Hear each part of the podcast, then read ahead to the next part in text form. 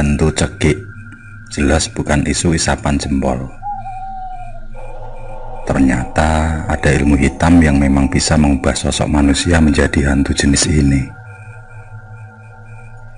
Ini masih berhubungan dengan teror hantu cekik yang melanda beberapa daerah di Kabupaten Demak. Atau yang kemudian juga menyebar ke seluruh daerah lain di Jawa Tengah. Menurut dugaan, apa yang disebut hantu cekik itu sesungguhnya adalah manusia setengah siluman yang gemar memangsa korbannya dengan cara mencekik leher dan menghirup sukmanya. Para pelaku ritual sesat ini kemudian dikenal dengan sebutan damar colok.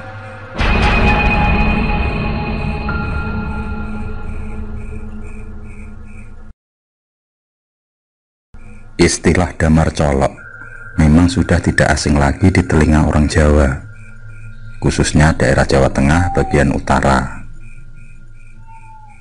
Seperti diketahui, di Demak, pekerjaan penduduk sekitar didapat dari bertani, sehingga rata-rata orang Demak, khususnya yang tinggal di pedesaan, adalah keluarga yang kurang mampu. Di daerah ini, kita akan sering mendengar kata pepatah seperti ini yen rendeng ora bisa dodok yen ketiga ora bisa cewok. Dalam bahasa Indonesia jika musim hujan turun tidak dapat duduk. Dan jika musim kemarau tidak dapat cebok. Memang benar di Demak jika musim hujan turun tiap tahunnya sudah dapat dipastikan banjir akan melanda di setiap daerah sekabupaten Demak Begitu pula jika kemarau tiba, akan sangat sulit mencari air akibat banyak sungai yang kekeringan, bahkan tanah retak-retak. Sejak penduduk mengikuti anjuran pemerintah untuk menghemat energi listrik dan BBM, beberapa desa di Demak mulai sekitar jam 8 malam keadaannya sudah nampak sunyi dan gelap gulita. Bahkan, jarang sekali penerangan listrik atau lampu minyak yang dihidupkan di setiap rumah maupun jalan-jalan. Mungkin keadaan yang seperti ini merangsang hasrat penganut damar colok alias manusia setengah siluman ini untuk melakukan aksinya. Menurut beberapa sumber pada umumnya, ciri-ciri manusia damar colok ialah seperti manusia biasa. Namun, ada hal-hal spesifik yang bisa kita perhatikan sebagai ciri dominan mereka. Biasanya manusia damar colok tingkah lakunya seperti orang bodoh, suka menyamar seperti orang gila, penampilannya kotor dan lusuh, serta wajahnya yang suram. Hal yang paling khusus, biasanya dia lebih suka memilih tidur di kuburan.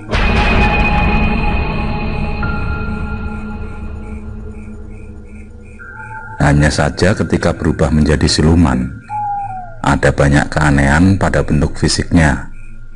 Di antaranya, raut mukanya bercahaya hijau, tubuhnya berubah kekar hitam legam, tubuhnya sulit ditangkap maupun diraba, tapi bisa dirasakan keberadaannya.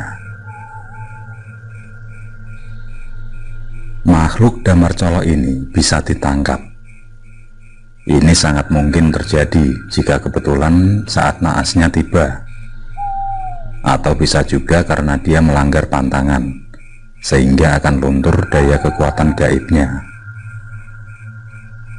Kabarnya, kisah damar colok berasal dari tempat-tempat pesugihan. Ilmu hitam ini merupakan ilmu dari buto ijo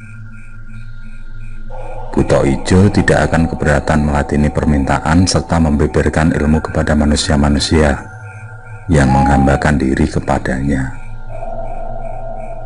Kepada setiap pengikut-pengikutnya, Buto Ijo menjanjikan akan memberikan kesaktian apa pun. Buto Ijo menjanjikan akan memberikan kesaktian ataupun kekayaan yang melimpah ruah.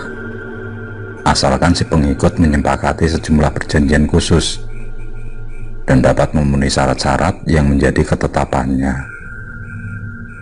Syarat yang dimaksud Salah satunya biasanya berupa tumbal nyawa manusia yang jumlahnya ditetapkan oleh si buto ijo sesuai dengan tingkat kesaktian. Konon, sukma manusia yang dijadikan tumbalnya itu akan diambil oleh makhluk tersebut untuk dijadikan budaknya di alam lembut sampai dengan akhir zaman. Karena erat hubungannya dengan makhluk siluman, Kemunculan manusia damar colok biasanya malam hari. Di saat hari gelap, barulah dia beraksi. Dengan kesaktiannya, maka serapat apa pun jendela dan pintu dikunci. Makhluk aneh ini dengan mudah bisa memasuki rumah calon korbannya. Perihal manusia aneh ini bisa memasuki rumah, konon karena dia bisa berubah diri menjadi cahaya hijau. Sehingga bisa melalui celah-celah sempit jendela atau pintu. Setelah leluasa memasuki rumah, lalu di saat korbannya tidak sadar, manusia damar colok akan langsung mencekik leher korbannya dan menghirup sukma si korban. Apabila ada orang yang dicekik oleh damar colok tapi dia selamat, misalkan karena tertolong atau ketahuan warga, biasanya akan ada bekas cekikan di leher korban tidak hanya itu, badannya juga akan mengalami panas, dingin, mata dan pikirannya kosong, bahkan selalu trauma dan ketakutan. Jika tidak diobati, maka orang tersebut bisa meninggal dunia secara tragis dan mengenaskan. Sungguh suatu pemandangan yang menyayat hati.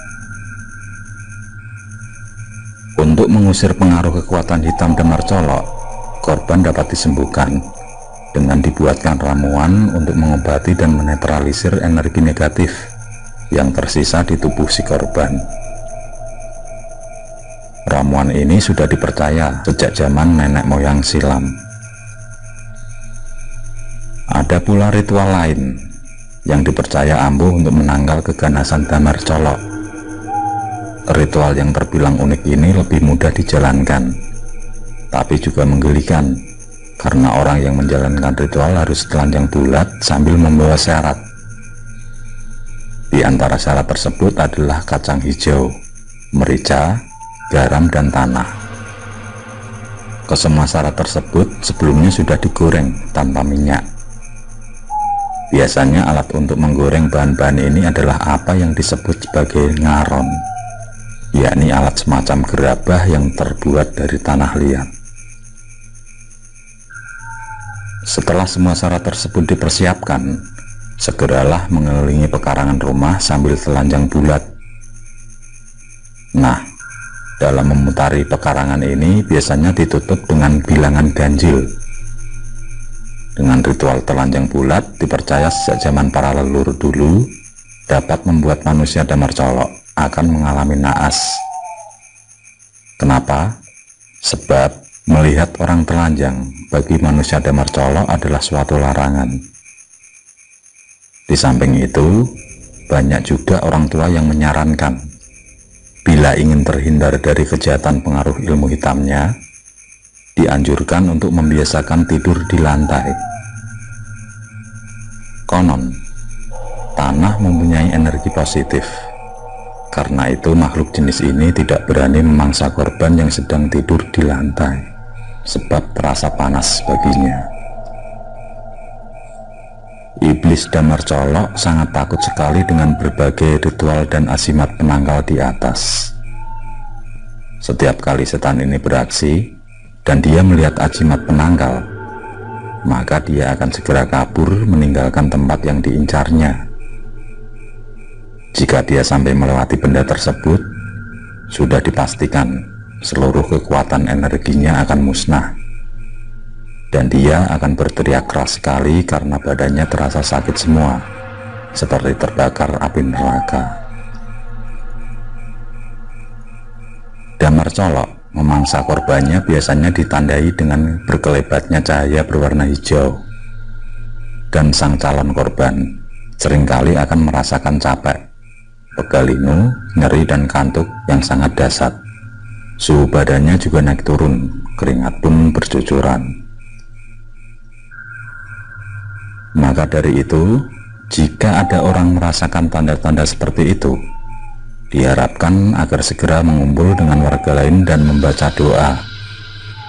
Jika tidak mengumpul dengan warga lain, maka ditakutkan dia akan langsung meninggal dunia akibat pengaruh hirupan penarik sukma ilmu hitam damar colok.